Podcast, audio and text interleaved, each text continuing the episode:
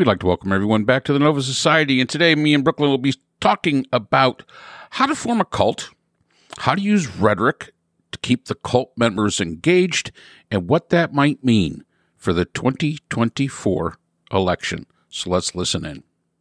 Understanding what is rhetoric as opposed to what is factual. So, Brooke, what were you thinking? Yeah, what I've been noticing, Mark, is I know it's more of the same.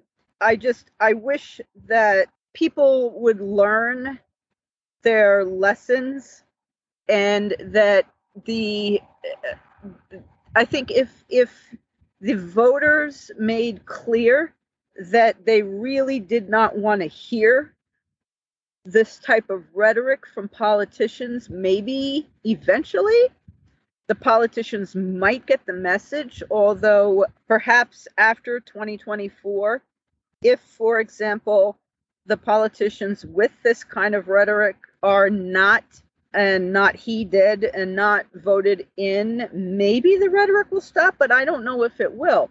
Now, for I was thinking of of two very recent examples. Um, just this past Tuesday in Ohio, uh, there was a um, an August election, which the Republicans had called for after saying that there were not going to be any elections of this type in in August. So they they contradicted themselves and scheduled one for August. And the idea was that people in Ohio, voters in Ohio, were no longer going to be able to have a simple majority, a 50% plus one majority, to change the Ohio Constitution. And the question of of changing their the Ohio the the state governing uh, documentation, the state legislation, the state constitution goes back to abortion the changes that the Republicans wanted to make, uh, and the state of Ohio has been leaning further and further and further right recently, more conservative, was to make what is called a supermajority, which is a 60%. So that the voters, if the voters said yes to the change, they would be agreeing to make their any future changes to their own legislation more difficult. It would require 60% of the state voters to agree rather than a simple majority of 50% plus one. Voters came out, apparently, quite a few voters came out, uh, many more than, than expected a summer election, and the motion did not pass. People voted no. The push for a supermajority failed. Kari Lake, who is a Trumpy leader and who at one, one point was pushing to become Trump's vice presidential running mate, said, "Oh, the election was was rigged. It was rigged." Uh, so apparently, in Kari Lake vision of reality, the voters in Ohio really meant yes, that they wanted to make their own, uh, changing their own legislature in the future much more difficult for themselves, and that that uh, uh, the no vote was really untrue. So her claim now, uh, since she didn't apparently doesn't care for the outcome, is that the election was rigged. Kari Lake, failed person running for governor in Arizona, is now up in Ohio making claims against their elections. And you're right, it does seem very, very odd that whenever the vote goes the way they don't want it to go, well, then it must be rigged. It's it's it's almost a I don't know, a schoolyard fifth grade answer to everything. If I didn't win, it had to be rigged. You're right you would have thought that when you when we talk about 2022 when we talk about 2020 those elections those people that had the greatest rhetoric lost but it doesn't seem like anybody learned anything from it so so I think that's an interesting dynamic as well. Uh, Kari Lake, who had all of this uh, this rhetoric, she lost. But again, they're going to continue to run the same old play. And I really do think that one of the reasons that they run the same old play is because we are now a society of reality TV. It's very, very popular. And I think that, you know, people want to see the government be just like, I don't know, here comes Honey Boo Boo.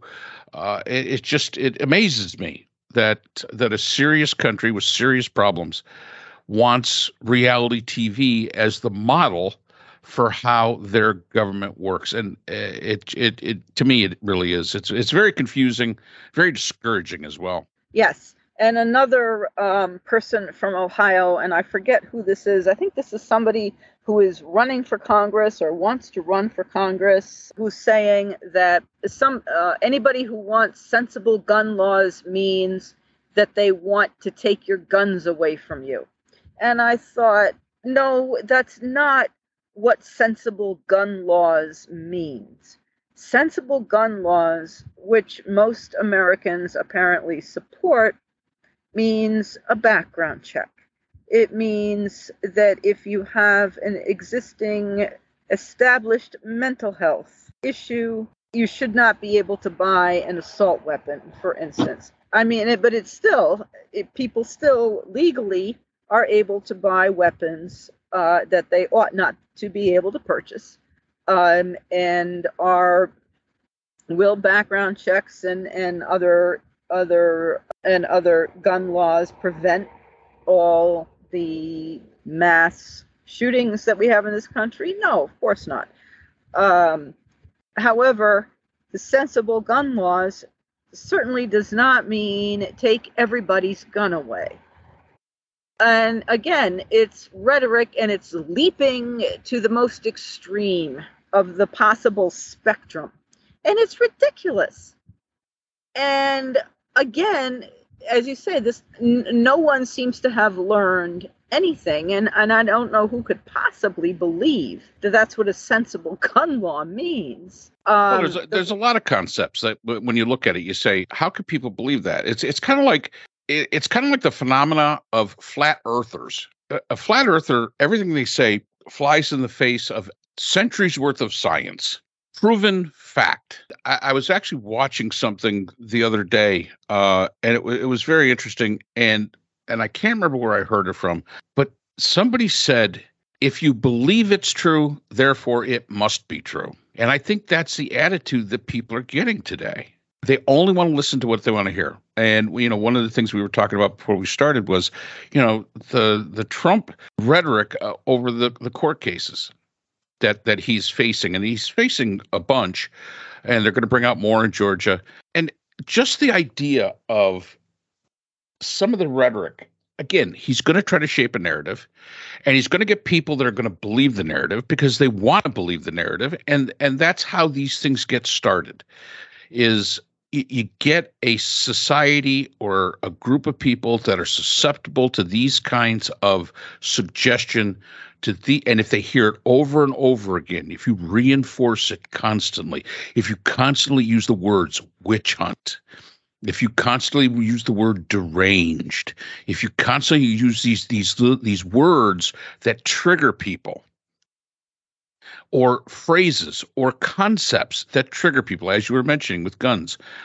I have never heard anybody say anything about wanting to take guns away.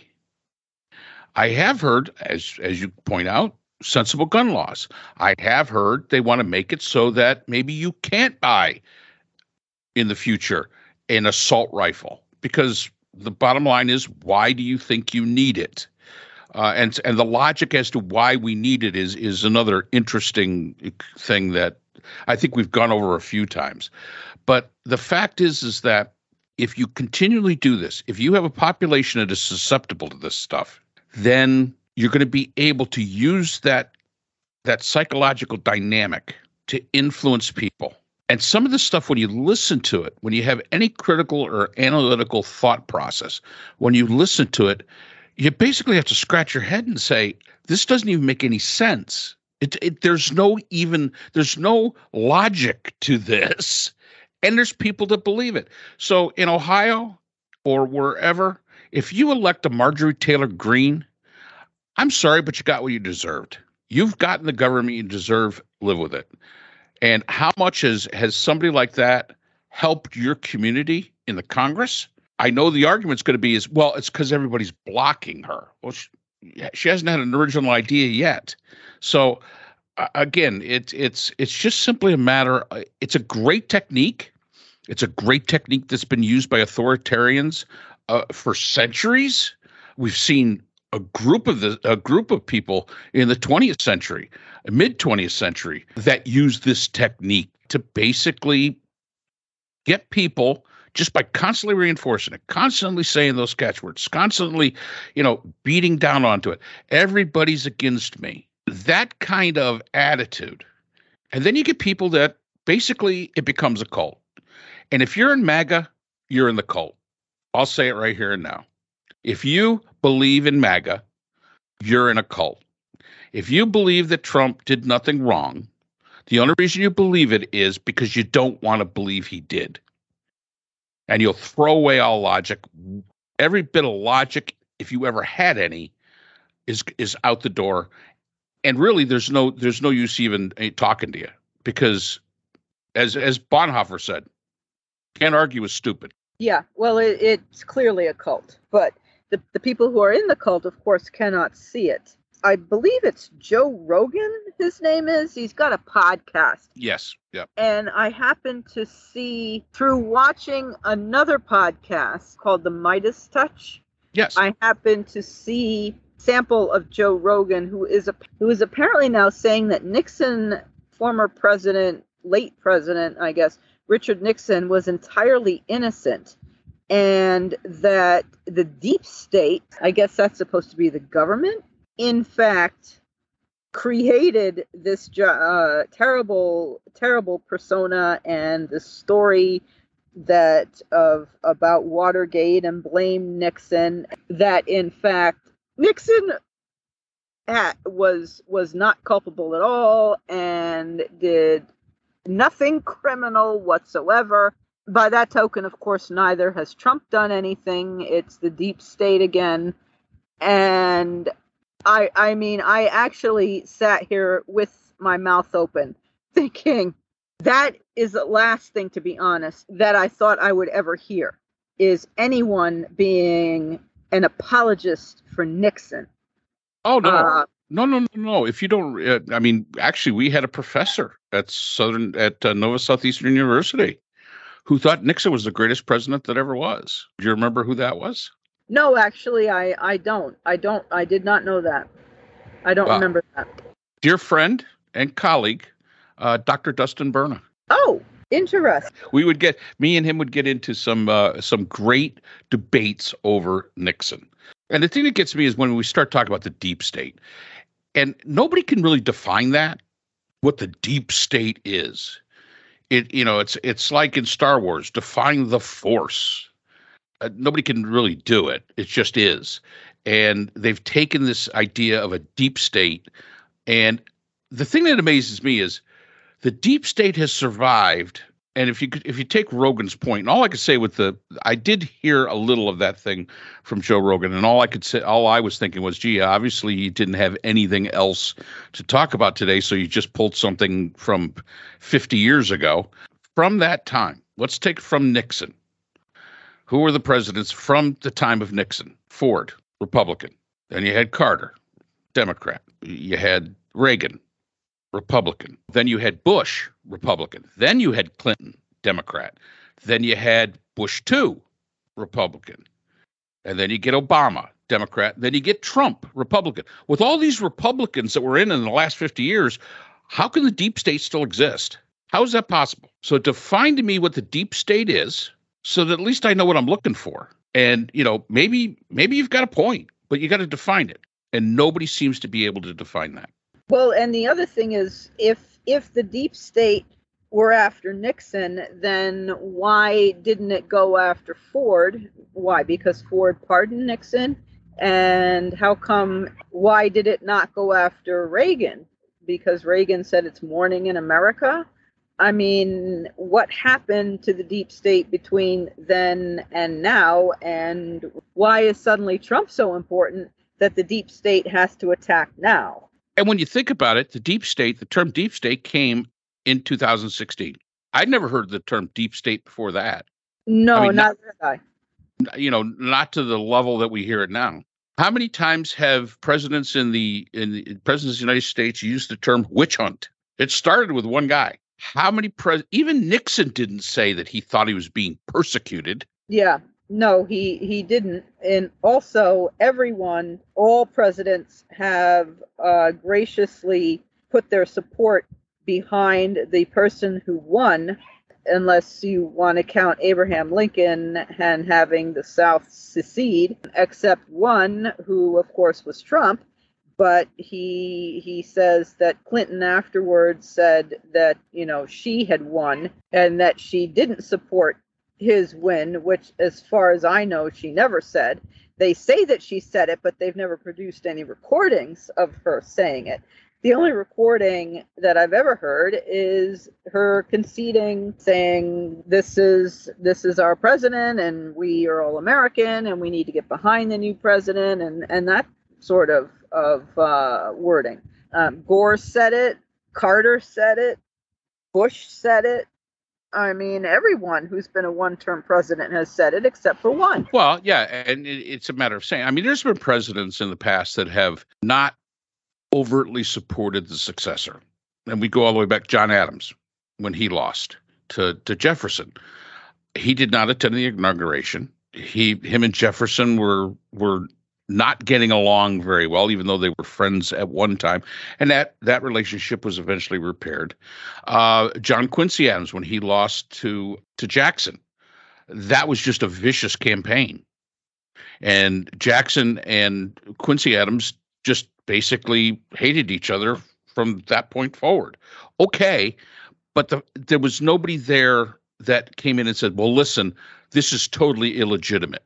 And and that's what that's what happened in this case. That's what makes it so dangerous. Yes, and the persistence of saying that, you know, we won and we have still won and um and so on and the and the rhetoric of the prosecution against Mr. Trump.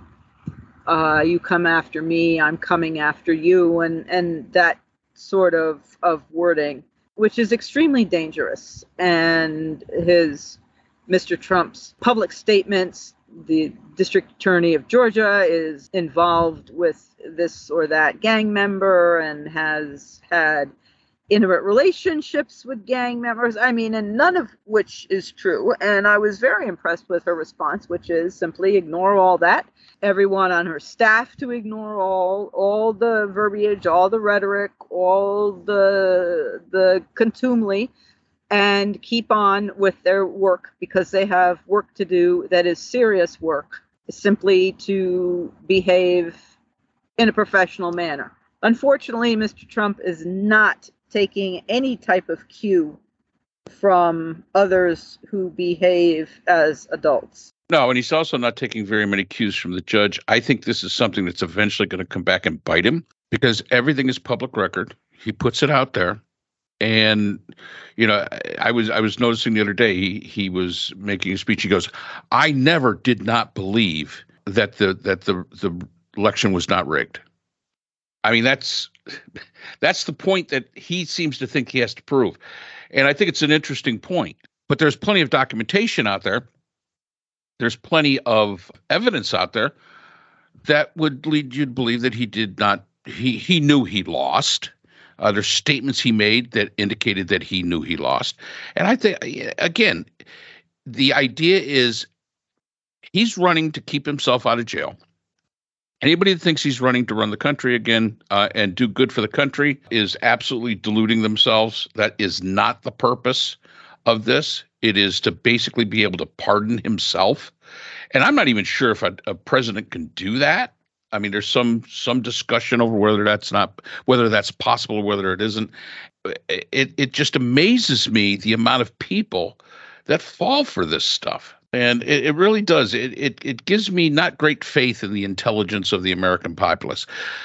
especially when you sit and you listen to some of these people talk at these rallies, and you, you just want to say, what alternate reality are you living in? Because what they're what they're spouting out is an alternate reality, and that's really all you can say about it. And I think anyone who looks into Trump's past is going to see someone who who does not know how to run a business, who does not pay his bills. Um, I'm aware from a friend of mine who lived uh, in Erie, Pennsylvania, that the um, when Trump gave a speech in Erie, uh, he did not uh, cover the cost of the security or pay the city for the venue or anything the way he was supposed to do. So, I mean, he doesn't pay his bills. He constantly defrauds people. He has somehow managed to get away with it. And unfortunately, a number of people who have believed what he has said continue to believe it, maybe because they cannot face the fact that they have been lied to. I, I really don't know.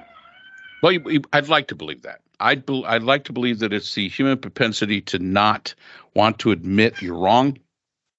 But I'll be honest with you, Brooke. It, it, we've gotten to the point now where I, I think the, I don't think that argument flies anymore. I, I just don't think you can make that argument in good faith because there are 78 felony counts yeah, I know. 78 felony counts and and more to come. yes, and more to come. Well, I mean people people simply say, "Oh, well, it's the deep state. They're out to get him. It's this, it's that." That people come up with all sorts of justifications and contortions and apparently really don't realize uh, that they're deluding themselves. Which again, I think we as you say we come back to a cult. And and yeah, like and Jonestown. Yeah yeah, you, and you've got to call it for what it is. It's a cult. I can see people getting up and saying, Republicans getting up and saying, listen, I agreed with some of the policies that Trump had. I, I agreed with them. Okay. That that I have no issue with that. To which now you can have the argument. All right, so so you had these policies. What did he come through on exactly? Did he build a wall across the entire Mexican border? The answer is no, he did not. Although I did hear somebody on the on the news yesterday, a, a, Trump supporter at a rally, say, "Oh yeah, it's all totally built." That's the guy you want to put on the plane, take down, and say, "Okay, show it to me," because it's not here. There was. Did he get Obamacare overturned?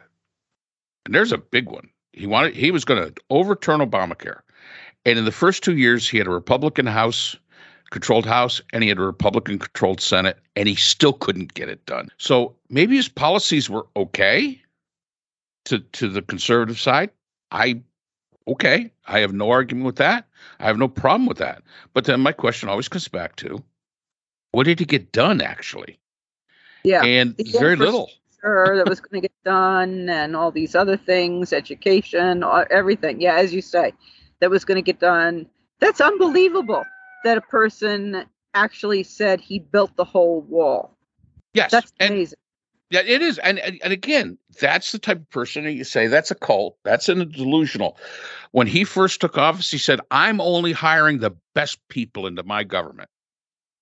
He hired these people in, and now that these people are basically telling the truth of what they saw during the administration, now they're idiots. Now they're, you know, th- they never knew what they were doing. Well, wait a minute. You were hiring the best people now all of a sudden they weren't the best people. So is it the person that you hired who wasn't the best person's fault? Or is it your fault for hiring what you're basically calling such an idiot? And it's it's really not complicated logic. In a lot of ways, it's logic that, you know, your normal high schooler could easily follow. And they just can't seem to do it. And I think the thing that really bothers me the most is the people that support Trump the most are the people of our generation or mine who should have known better in the first place. Yeah, I I agree. I agree with you. I know you had said that he will never win another term. I'm honestly quite anxious that he may actually do that and we'll be stuck with him again. Say never. I always say it's doubtful. Yeah, um, well, I hope you're right. You were right about you were right about the sorry, I cut you off. You were right about the debt ceiling thing and the whole we won't pay our debt and we're going to not do it and we're going to default. You were right about that. And I hope you're right about this too that it's highly doubtful that Trump is he'll get the nomination, but it's highly doubtful that he's going to win the general. And I really, really, really hope you're right about this too. Well, I guess we shall find out in 2024. All right, Brooke, that's all the time we have for today. It was good talking to you. Yeah, Mark, same here. Thank you as always. Take care. All right.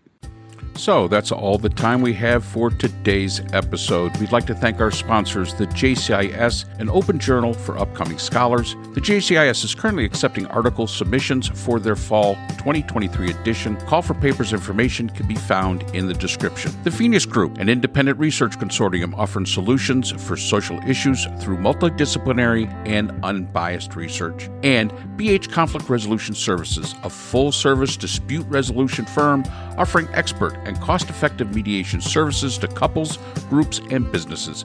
BHCRS can be reached at www.bhcrs.com. We'd like to thank our podcast partners, Buzzsprout, who hosts the Nova Society, iHeartRadio, where people get their music and podcasts, Apple iTunes, the largest source for music and podcasts on the internet, Spotify, the most popular source for the Nova Society podcast. Finally, Podkite, our analytical partners. We'd like to thank all of our listeners. If you have a comment, question, or would like to be a guest on the Nova Society, we can be reached at nova.society.podcast at gmail.com. We'd also like to remind everyone that the Nova Society podcast is now available on our new YouTube channel. We encourage everyone to check out the channel and like and subscribe. The link can be found in our description. Remember, the power of society is knowledge. So, for Dr. Brooklyn Ann Weldon and all of us here at the Nova Society podcast, I'm Dr. Mark Bound. Be well, and we hope to see you again next time.